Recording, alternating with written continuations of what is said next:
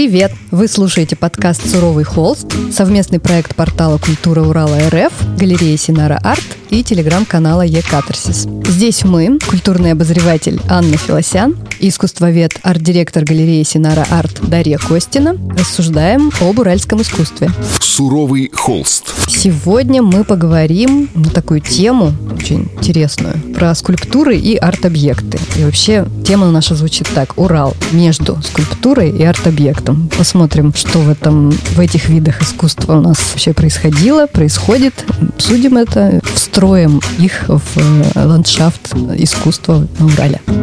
Давай начнем с какого-то исторического экскурса. Что вообще такое скульптура? Начнем со скульптуры, потому что это один из традиционных видов искусства. Живопись, графика, э, скульптура. Скульптура — это пластическое искусство, да, это обязательно должно быть трехмерное произведение, оно должно иметь форму, его должно, можно обойти обязательно, да, посмотреть с разных сторон, увидеть разные ракурсы. Скульптура у нас всегда задействовала разные материалы, и от этого тоже зависело художественное прочтение и впечатление. Камень, понятное дело. Что еще? Дерево. Да, много очень материалов классических для скульптуры. Да. Это и э, камень, да, из которого высекают, и э, дерево, из которого высекают, вырезают, mm-hmm. и наоборот, когда что-то создают э, путем литья, mm-hmm. да, это металл в первую очередь, mm-hmm. бронза самый распространенный металл для mm-hmm. создания скульптур. То есть скульптура, да, это вид искусства, который подразумевает работу с пластикой и с формой. Mm-hmm. Поэтому выделяют два основных метода создания скульптуры. Mm-hmm. Это форма вычитания когда как раз идет отсекание, отсекание лишнего, лишнего как Микеланджело да, совершенно да? верно, да. Угу. И форма сложения, когда угу. новая форма, она генерируется с нуля. Угу. И сюда как раз попадают все отливки. И, конечно, скульптура... И это Роден, наверное, да? Да. В первую очередь, как вспоминается. Безусловно, но э, дело в том, что 20 век, он, конечно, принес очень много с собой новых материалов, угу. в том числе синтетических, полимерных материалов. Угу. И в этом смысле э, метод э, формосложения, он сегодня подразумевает не только с металлом работу, mm-hmm. но и с силиконом, там, и с, с разными, пластиком. с пластиком, mm-hmm. конечно. На самом деле некорректно говорить пластик, да? потому что нет никакого одного пластика. Mm-hmm. Это разные. очень разные полимеры. Правильно говорить пластики. Mm-hmm. Разные виды пластиков. Силикон это тоже вид пластика? Силикон это отдельно. Нет. Это У него немножко другое mm-hmm. происхождение. Это синтетический материал, который, если я не ошибаюсь, из кварца. Ну и говоря о 20 веке, нельзя не упомянуть, что в 20 веке произошло э, разделение на скульптуру культуру и арт-объект. Появился арт-объект э, вообще с приходом современного искусства, модернизма и появлением, как бы задействованием готовых объектов в искусстве с классического примера с писсуара Марселя Дюшана, да, появилось вот такое отдельное направление, как арт-объект. Что это вообще такое? Арт-объект — это на самом деле, как мне кажется, новый вид искусства. Ну, какой новый? Ему уже сто лет. Mm-hmm. Ну, он более новый, чем все остальные. Он, конечно, пересекается со скульптурой по многим другим параметрам, потому что это тоже произведения искусства, которые подразумевают трехмерность, uh-huh. подразумевают такую практику зрителя, как осмотр с разных сторон, uh-huh. с разных ракурсов. Это тоже объект в пространстве, uh-huh. но, как мне кажется, арт-объект э, в большей степени подразумевает работу именно с пространством и с контекстом. В этом смысле он все-таки от скульптуры отличается. Кроме того, мне кажется, что скульптура, она подразумевает большую монолитность, чем арт-объект. Арт-объект на самом деле может быть достаточно дробным, фрагментарным, фрагментарным да. И, конечно, материалы, из которых может быть выполнен арт-объект, они могут быть совершенно разные. Угу. То есть мы уже сказали, что 20 век расширил спектр материалов для скульптуры, а, но спектр материалов для создания арт-объектов он практически не ограничен. Ну, во-первых, потому что есть э, целый вид арт-объектов, целый отдельный вид. Это готовые, найденные объекты. Здесь Дюшан совершил революцию. В двух направлениях сразу же. Да, то есть стало можно использовать совершенно любой объект в искусстве, и это считается произведением искусства, когда художник его туда вовлекает в эту сферу, да? И помещает в соответствующий да, контекст. Да, да, да. И второе? И второе — это работа с готовыми э, предметами, да, угу. так называемый ready-made, жанр, который появился именно благодаря вот этой выходке угу. Марселя Дюшана. Ну, мы знаем, что у него был не только писсуар, у него было еще велосипедное колесо и разные другие объекты э, нормального, обычного быта, повседневности, которые он превращал в произведение искусства. И здесь, да, так, такая перекличка с фаунд-артом, с найденным объектом, когда а, что-то, что имело абсолютно утилитарную функциональность угу. под а, обработкой художника, эта обработка не всегда художественная, она может быть только смысловая, угу. только, только словесная, становится произведением искусства и становится тем самым арт-объектом. Ну, а если вернуться к скульптуре, арт-объект в 20 веке мы поняли примерно его направление и назвали родоначальника. А что произошло с скульптурой в 20 веке? Ну, скульптура в 20 веке эстетически, конечно, очень менялась, но, наверное, можно выделить э, трех э, самых известных скульпторов, самых влиятельных. И, э, как мне кажется, их влияние не избежал ну, практически никто. До сих пор их какие-то эстетические решения чувствуются в работах современных скульпторов авторов и мировых, и российских, и уральских. Но это, конечно же, Константин Бранкузи, который работал с такой обтекаемой формой и осмыслял вот эту монолитность mm. по-новому объекты, похожие на яйца. А это был его такой очень распространенный мотив, часто встречающийся, и тот мотив, которому многие скульпторы потом подражали. Это, конечно, Генри Мур с его новым прочтением э, человеческого тела, женского тела, с вот этой очень текучей пластичностью. А и ленд-арт же он придумал, вот этот вот. Да, и это, собственно, скульптуры, которые в основном размещены в да, природе, природе угу. в парках, и это взаимодействие скульптуры угу. с с природной средой.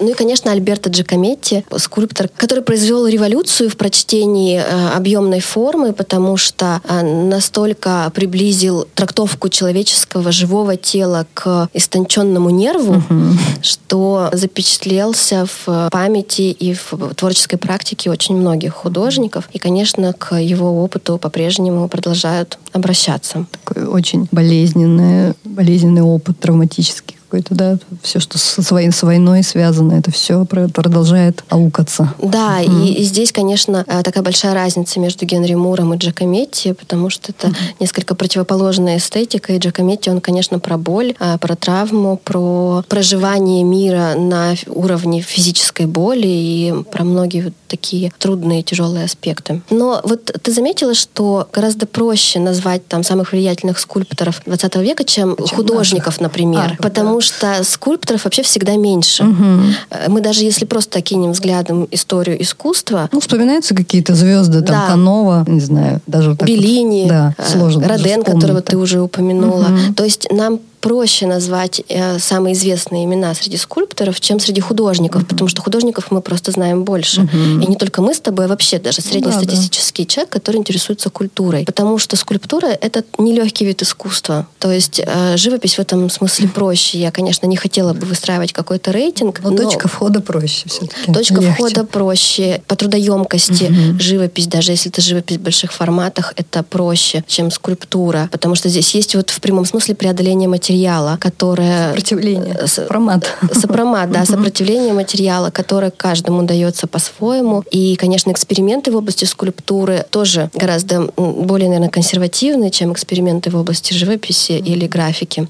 И, собственно, экспериментальность да. в скульптуре, она и привела к появлению арт-объекта, по сути. Первый подкаст об уральском искусстве «Суровый холст». В уральской... Да, давай перейдем на уральскую почву.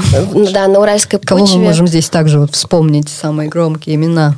Скульпторов, конечно, тоже меньше. Их угу. просто численно меньше, и, и знаем мы тоже меньше. И это вообще связано еще с такой экономической составляющей. Да, потому что это все-таки не дешевое виды, искусство. Да, этого вида искусства, потому да. что материал, из которого создается скульптура, он всегда дорогой, как правило. Особенно бронза. У многих скульпторов, у кого вот в моменте нет возможности сделать отливки из бронзы, их произведения хранятся, например, в виде пластилина или в виде гипса. То есть далеко не все свои задумки можно легко легко воплотить, просто потому что бронза очень дорого стоит. И потом это финансовая такая зависимость от коммерческих заказов. Либо это муниципальные какие-то городские, федеральные заказы, либо это бизнес заказывает. Либо это частные заказы. Да, частные заказы. Но вот где остается пространство для творчества да. художника, скульптора. И в этом смысле скульпторы тоже немножко более стеснены и находятся, как ты правильно заметила, в более зависимом положении, потому что мало кто может себе позволить роскошь отливать из бронзы просто да. то, что хочется. Угу. Да, как что правило,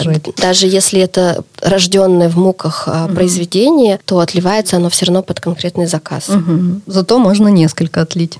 Да, зато скульптура предполагает тоже какую-то тиражность. Да, тиражность. Это вот я была очень удивлена, увидев в садке скульптуры Родена. Но это э, тиражность... Слитель. То есть да. по, по каким-то вторым там, формам они отлиты те же формы роденовские. Да, но тиражность, она подразумевается только тем методом, который мы обозначили. Ну, не мы обозначили, мы сегодня его упомянули как а, форма сложения, потому что из камня тираж ну, да, сделать да, да, нельзя, конечно. из дерева, ну, то есть это все равно металл. будет авторское повторение а, и самостоятельное произведение. Той же самой формой мы пользоваться здесь не сможем. Какие у нас самые громкие имена скульпторов? Остров на Урале. Здесь э, есть э, несколько ловушек, да. да, потому что очень хочется назвать Эрнста Неизвестного да. среди самых это знаменитых. Сразу как бы он возникает, но на самом деле это миф, ну как ошибка. Да, такая. это такая отчасти фактическая ошибка, да. потому что Эрнст Неизвестный на Урале практически не работал. Угу. Период его творчества в России до эмиграции, по-моему, он эмигрировал в 75-м или в 76-м, а он прошел, конечно, в Москве. У него была в Москве мастерская, и к этому моменту уже был исключен из Союза художников, но он работал все-таки в столице, несмотря на то, что родился здесь, и семья у него здесь, и мы знаем дом, в котором жила семья. Да. У меня там дедушка живет до сих пор в этом вот. доме на Свердлова 58. Да, железнодорожный район. Да. Ну вот в Асбесте есть две ранние скульптуры Эрнста Да, то есть мы не говорим, что он совсем здесь ничего, никакого наследия не оставил, но в целом а, его творческий период в России связан с Москвой.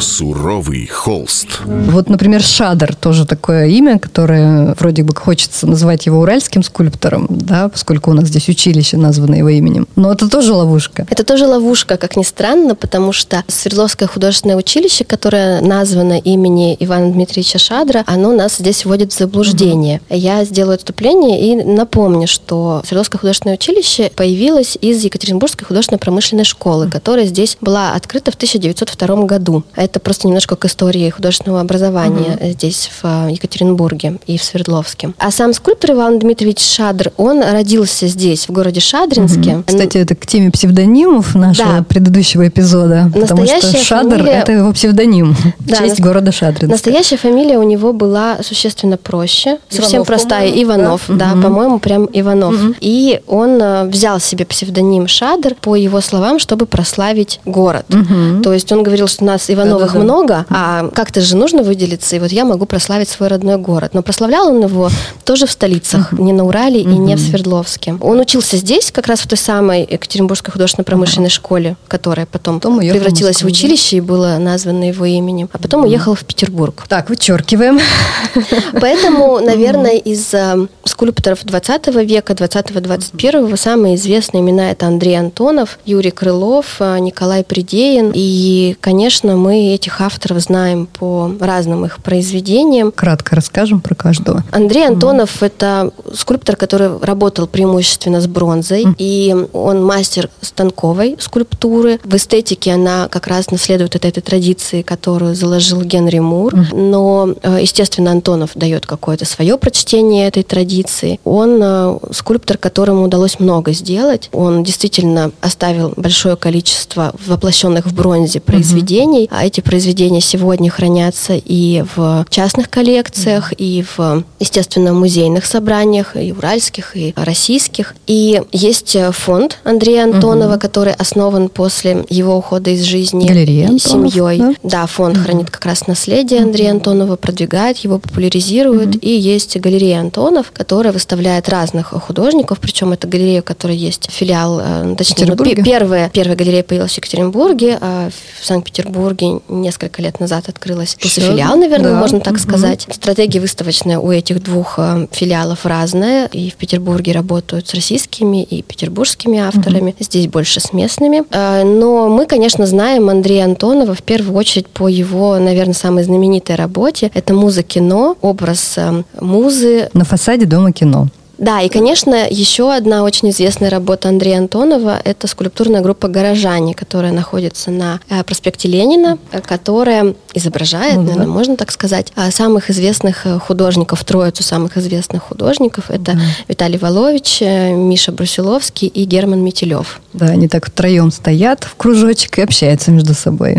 Очень непринужденно. Очень непринужденно, mm. но при этом очень жизнеподобно их mm. Антонов изобразил. И не случайно ему это удалось, поскольку он был дружен с ними со всеми, mm. прекрасно их знал многие-многие года, десятилетия. И, собственно, поэтому он смог подарить городу вот эту память об известных э, горожанах, э, которые, ну, действительно составили славу нашего Екатеринбургского, Свердловского, Уральского искусства. Там соблюдена и сохранена вот эта мимика, особенности движения каждого из них. И рост. Волович высокий, Метелев маленький да, такой, чем или еще... маленький там самый. Чем еще эта скульптура примечательна? Тем, что она прямо вот в человеческий угу. рост. Воспроизведен да, да, да. рост э, самих героев. Кстати, вот к образам тоже этих художников обращался скульптор Николай Придеин, а скульптор, который тоже работает э, в большинстве своем в бронзе. У вас в коллекции Синары, да, есть э, да. его работа? И как раз у нас в коллекции галереи Синара Арт есть два скульптурных портрета, выполненных Николаем Придеиным. Это портреты тоже Миши Брусиловского и Виталия Воловича. Угу. Очень, с одной стороны, портретно близко выполненные работы, с другой стороны, поскольку это такие э, лица маски, причем маски как будто бы не закончены, это, конечно, еще и произведение с очень таким метафорическим посылом, да? концептуальным, да, и, в общем, прекрасные вещи, которыми мы гордимся. Причем вот фигурально, не фигурально, а наоборот, в прямом смысле, с одной стороны и с другой стороны. С да. одной стороны профиль, с другой стороны пустота. Ну и здесь, конечно, нельзя не вспомнить мотив пустоты. Mm-hmm. Вообще в искусстве 20 века очень важный mm-hmm. а, мотив отсутствия, отсутствия присутствия, который для скульптуры и для практики арт-объектов а, является важным. Кстати, у нас же есть памятник невидимки. Памятник да, невидимки,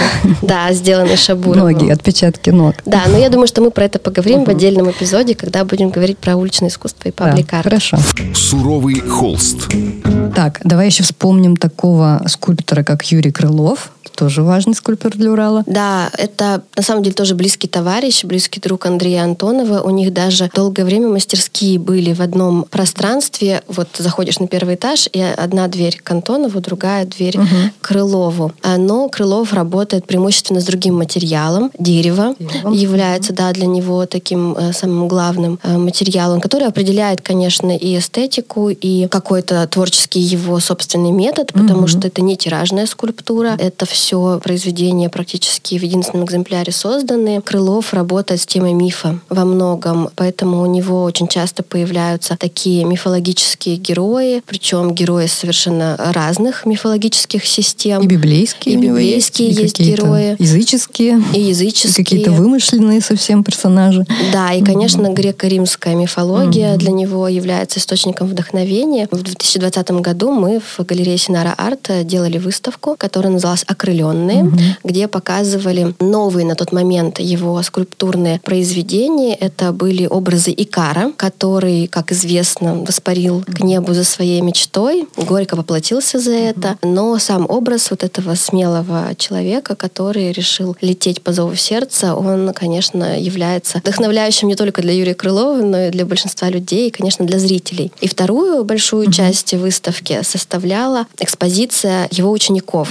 Дело в том, том, что Юрий Крылов э, практически 30 лет занимается преподавательской деятельностью mm-hmm. в Уральской архитектурно-художественной академии. Сегодня это институт. Там мы показывали работы его учеников совершенно разных лет. То есть многие из них уже выпустились, уже стали самостоятельными авторами, mm-hmm. которые работают в разных совершенно направлениях. Mm-hmm. Но вот среди имен, которых мы представляли, там был Андрей Брагин, художник и скульптор, который сегодня о себе достаточно ярко mm-hmm. заявляет, профессионализируется в этой сфере, работает как раз mm-hmm. в сфере выставочного дела. Также там были такие имена, как Дмитрий Бородин, Даниил Гильдерман, Виталий Емельянов, Сергей Лобанов, Софья Прохоренко и другие авторы. Угу. Они тоже все с деревом работают или у них разные материалы? Они работали совершенно разными материалами. Было много на этой выставке керамики. Были из дерева объекты, были из металла. Действительно, материал, видимо, каждый художник выбирает по своему предпочтению, и материал очень многое определяет. Просто у Крылова вот материал, мне кажется, очень сильно влияет на восприятие его работ. Они такие теплые, не знаю, тотемные, что ли. Тотемные, абсолютно. Да? Очень, mm-hmm. мне кажется, правильное слово ты подобрала, правда, да. Суровый холст.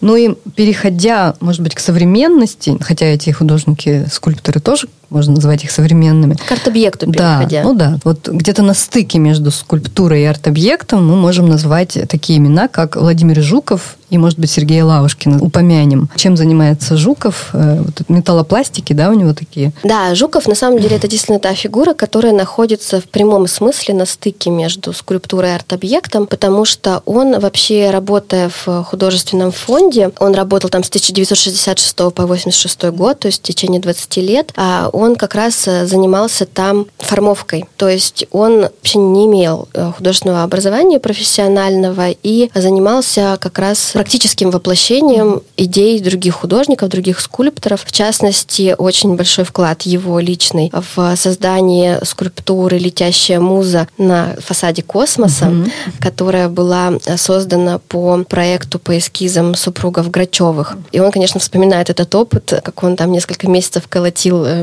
металл и отбил себе все запястья. В общем, как такой действительно опыт и закаляющий, и травмирующий отчасти. То есть он знал законы создания скульптуры, как работает скульптура, как она работает в пространстве. Он знал способы работы именно с металлом. Угу. Но сам он все-таки такой свой творческий метод нашел в вот этой как раз такой промежуточной форме. Он тоже работал с металлом угу. и создал свое направление металлопластика. Угу. Появилась она у него в середине 70-х годов. И по его воспоминаниям он работал с металлическими листами. Один лист загнулся, и он понял, что это ход, это особая выразительность, которая может э, много дать. Так родился вот этот его творческий метод, э, с которым он работает по сей день, развивает его. И это, э, с одной стороны, работы настенные, которые имеют какую-то основу, имеют даже какую-то раму или обкладку, но при этом выступающие за пределы своей собственной поверхности. И мы, строго говоря, не можем назвать это ассамбляжем, например, да, потому что ассамбляж все равно подразумевает соединение разных mm-hmm. частей,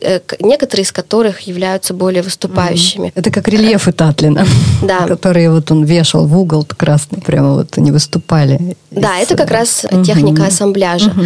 А у Жукова это единая форма, то есть угу. это единый вот этот металлический угу. лист, который приобретает объем, отступает от своей поверхности, и это действительно работа с пластикой. Достаточная работа с пластикой, чтобы причислить это к арт-объекту, угу. но при этом это все равно анамнезе как бы работа вот с той самой формой, формой. которая присуща скульптуре. Ну и про Лаушкина ты очень верно заметила. Ну, это супер мультижанровый художник. Мы, конечно, его в большей степени знаем как живописца в первую очередь, а, но он и в сфере паблик-арта работает, и создает э, скульптуры. Как раз его объекты в уличном пространстве — это отчасти арт-объекты, отчасти скульптура, угу. но в большей степени, конечно, арт-объекты. А вот произведения, которые он делает более станкового угу. характера, как мне кажется, это как раз такая промежуточная стадия, потому что многие из них у него хранятся в пенопласте, угу. либо в э, легкий полимерный Полимер. материал, который очень легко поддается обработке. И когда, например, появляется заказчик, который хочет эту скульптуру в бронзе, соответственно, под заказ уже скульптура в э, бронзе формируется. А это какие его вот серии? А вот эти вот ступенчатые человечки, нет? Нет, это как раз его объекты из серии «Двое делают один шаг» и «Внутренние связи». В первую очередь «Двое делают один шаг», и мне очень нравится у него одна скульптура, которую мы показывали на его персональной выставке тоже в 2020 году. И эта скульптура, хоть и небольшая, как раз вот из этого легкого человека, да? полимерного материала, да, она с, с одного ракурса кажется шагающим человеком, а с другого ракурса кажется, что это два человека, которые соединились головами и немножко расходятся в разные стороны. Опять Джакометти аукнулся. Аукнулся, конечно, Джакометти, а, но у Лаушкина это все в, в привязке к его собственной такой художественной системе. И несмотря на то, что этот объект был достаточно небольшой, и, как я уже сказала, вот из этого легкого полимерного материала, я все равно поместила его в центр экспозиции, и вся выставка называлась так же, как скульптура. Двое делают один шаг. Да. Первый подкаст об уральском искусстве «Суровый холст». А кто из э, совсем современных художников работает э, со скульптурой и с арт-объектами? Или мы поменем, может быть, еще старика Букашкина контексте с арт-объектом? Вообще Букашкин, конечно, такой персонаж, без которого сложно говорить об уральском искусстве. Он какой в каждом бы выпуске мы не... у нас да, какой, появляется. Какой бы темы мы ни касались. Поэтому э, давайте, да, расскажем про, про его объекты. Но самый известный у него, конечно, объект — это ширма пространства и время, который... Да, расскажи про него, это очень интересно, что вы его нашли и отреставрировали. Да, эта ширма была показана на знаменитой выставке Сурикова 31, выставке 1987 года, первой, на которой не было официального выставочного комитета. Угу. И это такая деревянная ширма, у которой вместо материала, который, собственно, эти створки формируют, газетный картон, по-моему, картон, обклеенный фотографиями. Угу. Причем обклеенный именно теми самыми варенками, экспериментальными фотографиями, которыми Малахин занимался в начале своей творческой деятельности. Кроме того, на этих поверхностях фотографических размещены бумажные полосочки с текстами, отпечатанными на печатной машинке. Это тоже такие философско-абсурдистские фразы. И к этой же ширме еще было приделано деревянное колесо с ручкой, которое нужно было вращать. То есть вот этот объект, он, э, ну, конечно, уже э, далеко от классической скульптуры ушел. Это действительно арт-объект, но в нем есть вот этот момент кинестетический, да, угу. и мы можем здесь говорить про какую-то связь даже с кинетическим иску- угу. искусством. И ready-made есть. И ready-made, конечно, здесь есть. А, концептуальное искусство И, скорее всего, found art, потому что ширма, наверное, была где-то найдена на помойке изначально. И концептуальное, как ты верно заметила, потому что работа с текстом и логоцентричность вот эта, которая для Малахина э, Букашкина была в основе всего. Этим, конечно, арт-объектом Букашкин, в общем-то, известен, но ведь и другие объекты, которые появлялись в более позднее время, когда он уже активно использовал свой псевдоним и строил свой э, сконструированный такой образ, они тоже являются такими яркими примерами. Это, во-первых, его музыкальные инструменты, mm-hmm. которые он делал вместе с членами общества «Картинник» из э, подручных материалов. Mm-hmm. Например, есть серия дудочек из картонных футляров от термометров, которые сложены определенным образом, выкрашены, склеены и превращаются в такой экстравагантный музыкальный инструмент. Mm-hmm. Или, например, барабаны, которые они делали из бытовых труб, таких пластиковых, заклеивали и создавали действительно эффект, что каждая часть этого барабана, каждая труба звучит по-своему. Там особым Орган способ... такой. Да, особым mm-hmm. способом проклейки, значит, бумаги, которая закрывает эти трубы. Все это расписано, все это тоже с текстами. И это тоже не только самодельный музыкальный инструмент, но и настоящий вот такой вот арт-объект. Ну, не говоря уже про сумки расписанные, какие-то палки, не то палка, не то клюка у него есть. Да и дощечки все эти, это же тоже арт-объекты. И дощечки, конечно, морально-шинковательные досочки, это абсолютно вот mm-hmm. такой яркий пример. А книга художника не относится к арт-объектам? Книга художника это все-таки отдельный вид искусства, mm-hmm. который в большей степени пересекается с практикой сам издата, а, но это тоже объектное искусство, но это не арт-объект, это все-таки книга. Хотя, сделаем тоже отступление, да, книга художника бывает совсем разная. Mm-hmm. Не обязательно, что это классическая форма тетради со страничками, которые ну, можно да. листать. То, у того же Букашкина они деревянные, они такие прям Ну, у него книга художника появлялась еще в ранний период, mm-hmm. когда он фотографией занимался, mm-hmm. там прекрасные абсолютно фотографические mm-hmm. книги. Ну и, конечно, вот эти деревянные раскладушки, которые уже в 80-е, 90-е годы создавались. Кстати, все эти объекты можно посмотреть в коллекции музея Букашкина, Букашкина в Уральском федеральном университете. Там, правда, он работает по два по, дня в неделю, но... Да, по определенным часам, угу. но можно записаться на посещение и эти произведения увидеть э, воочию. Да, и там очень интересная еще экспозиция одесских художников, с которыми дружил Букашкин. Тоже. И очень их ценил, да. да. Суровый холст. Давай перейдем к современному искусству, к нашим современникам. Что делают в этой области Владимир Селезнев, чуть не сказала братья Черепановы. Чита Черепановых, да, Аня и Виталик. И, может быть, Людмилу Калиниченко тоже вспомним в этой связи. Ну, вообще, прежде чем про какие-то угу. конкретные тоже кейсы говорить, я вот на что хотела бы обратить внимание. В классической скульптуре скульптор — это специализация художника. То есть художники бывают живописцы, бывают графики, бывают скульпторы. Бывают Нет, те, учатся там, Да, бывают те, кто преуспел во всех направлениях, угу. но все-таки и на стадии образования, как ты верно заметила, эта специализация есть. И, и до сих пор она есть в классических учебных заведениях, угу. в академиях, институтах и училищах. Но художника, который работает только с арт-объектами, ну, это достаточно редко редкая угу. все-таки история, потому что арт-объект, хоть это и вид искусства, ну, к сожалению, да, у нас э, наше классическое художественное образование, оно не э, развивает вот угу. такие направления, но и художники, как правило, ну, не готовы себя посвящать только арт-объектам. Угу. Они, как правило, делают разные совершенно вещи. Это работают... одно из направлений деятельности. И, да, и для многих это одно из направлений деятельности.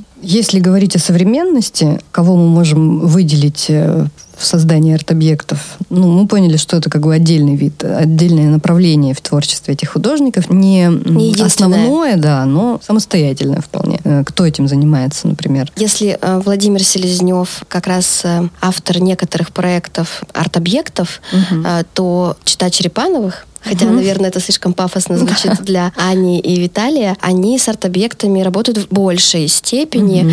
и у них такая серийность э, подразумевается. Например, у них есть э, серия сумок, которые а, представляют да, из себя представляют собой части человеческого угу. тела, и эта история про расширение границ тела и много других контекстов там возникает. А, и, кстати, это утилитарные вещи, этими сумками можно пользоваться. Обязательно загуглите, как Обязательно они выглядят. Загуглите, они да. прекрасны. Или, например, их проект «Новая уральская игрушка», в которую они вовлекли других авторов тоже, и это такие небольшие объекты, которые представляют собой переосмысленный уральский промысел, разные угу. уральские промыслы, и точнее даже даже не переосмысленные промыслы, а возрождение самого вида такой деятельности, как некий промысел, но вот каким бы он мог быть сегодня, если бы а, создавалась какая-то такая уральская угу. игрушка. Буквально недавно а, ты была в Заре уже, в обновленной? Не была. Не была. Тебе сообщаю новости.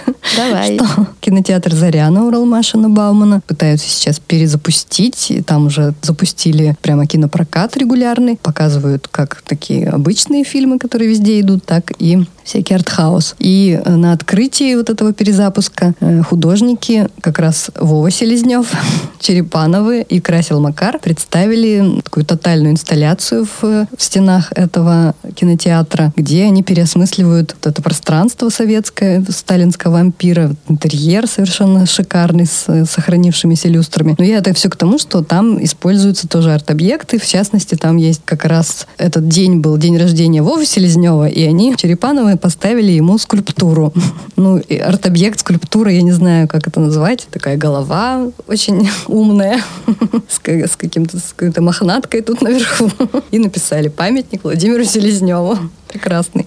Да, портретный. Я видела фотографии с открытия Зари. Да, и это тотальная инсталляция, которая строится из многих-многих арт-объектов. Да. По сути. Вообще, что такое инсталляция? Да? Это... Инсталляция — это еще один вид искусства. Угу.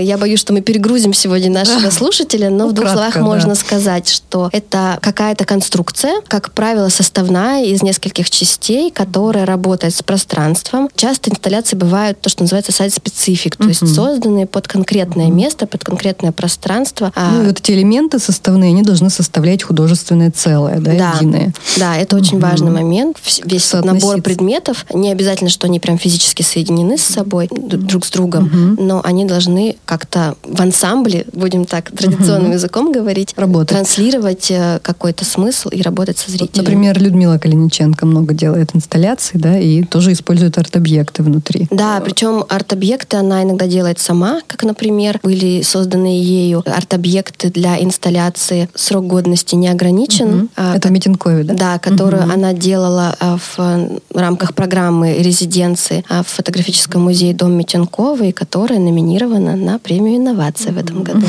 Ну и у вас в Синара Арт Gallery тоже была ее инсталляция недавно? Да, у нас в 2019 году была ее инсталляция «Элизиум», угу. посвященная очень важной теме того, как видит рай современный человек. Угу. И не тот ли этот пластиковый рай потребления, который нас окружает, и не променяли ли мы настоящий рай uh-huh. на покупательскую способность. Вот об этом обо всем была инсталляция, uh-huh. и там были готовые объекты, uh-huh. которые Люда, как художник, э, трансформировала и превращала в арт-объекты. Мне кажется, мы достаточно полно осветили традицию создания арт-объектов и скульптуры на Урале. Ну да, я кажется. надеюсь, что нашим слушателям стало чуть более понятно, в чем разница между скульптурой и арт-объектом и где здесь э, прячется Урал с его творческими практиками. Это был подкаст «Суровый холст». Слушайте нас на всех платформах Яндекс, Apple и Google подкастах, подкастах ВКонтакте, а также на главной странице портала «Культура Урала РФ». Оставляйте свои комментарии и встретимся уже через неделю.